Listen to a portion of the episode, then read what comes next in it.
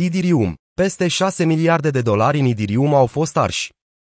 Mecanismul de ardere al Idirium este utilizat la cote maxime, deoarece rețeaua blockchain creată de Vitalik Buterin a distrus oficial peste 2 milioane de Idirium din momentul în care noul mecanism a fost pus în funcțiune, în august anul trecut. Potrivit website-ului Watch the Burn, o aplicație care monitorizează mecanismul de ardere al Idirium, rețeaua a distrus un total de 2.4236 de Idirium de la înființare. În dolari, asta ar însemna că aproximativ 6 miliarde de dolari sunt scoși din circulație pentru totdeauna.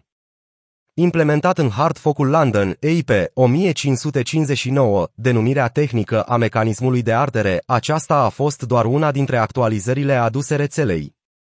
Această propunere de îmbunătățire a Idirium a restructurat sistemul de taxe al blockchain-ului.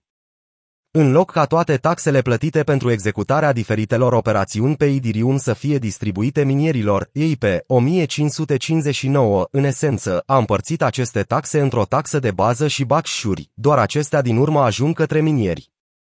Taxa de bază este cea care este arsă, în acest mod criptomonedele care reprezintă taxa respectivă sunt distruse și scoase din circulație. Prin arderea criptografică se înțelege acțiunea de a trimite activele digitale către un portofel care nu are cheie de acces, astfel încât aceste tokenuri se pierd pentru totdeauna. Exercițiul se efectuează pentru limitarea monedelor în circulație și pentru crearea unui sistem deflaționist. Consensus Layer și modificarea sistemului de ardere al Idirium. Pe lângă Hard Focul London, Idirium urmează să realizeze cea mai importantă actualizare de până acum. Mai exact, este vorba despre noul mecanism de funcționare a blockchain-ului denumit Consensus Layer sau Idirium 2, care va îmbunătăți viteza tranzacțiilor din rețea, va reduce costurile și va elimina problema poluării mediului.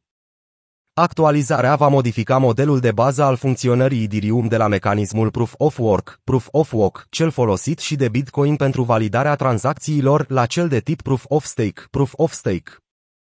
În esență, mecanismul Proof of Stake implică selectarea validatorilor bazată pe cantitatea de criptomonede pe care o țin la păstrare în nod.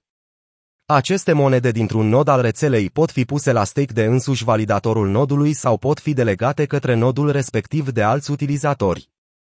La fel cum minerii sunt răsplătiți cu criptomonede pentru munca pe care au depus-o, validatorii sunt răsplătiți atunci când fac staking. Oricine deleagă criptomonede către un validator va fi de asemenea eligibil să primească o parte din răsplată în funcție de procentajul din nod care îi se cuvine. Acest mecanism este mai ecologic, deoarece necesită mai puțină putere de calcul pentru a atinge niveluri similare de securitate. Un alt lucru interesant despre trecerea la Proof of Stake este că Proof of Work necesită o emisiune mai mare de Ether, termenul folosit pentru a descrie criptomoneda Ethereum pentru a stimula minerii, ce utilizează o infrastructură grea să-și împrumute resursele și să valideze tranzacțiile în rețea.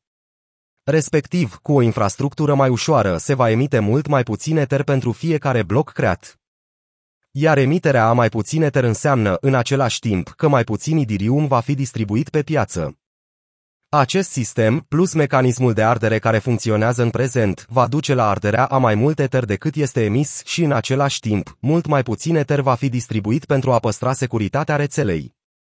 Toate aceste modificări sunt programate pentru lansare în trimestrul 2 sau eventual în trimestrul 3, potrivit cofondatorului Idirium, Jolubin.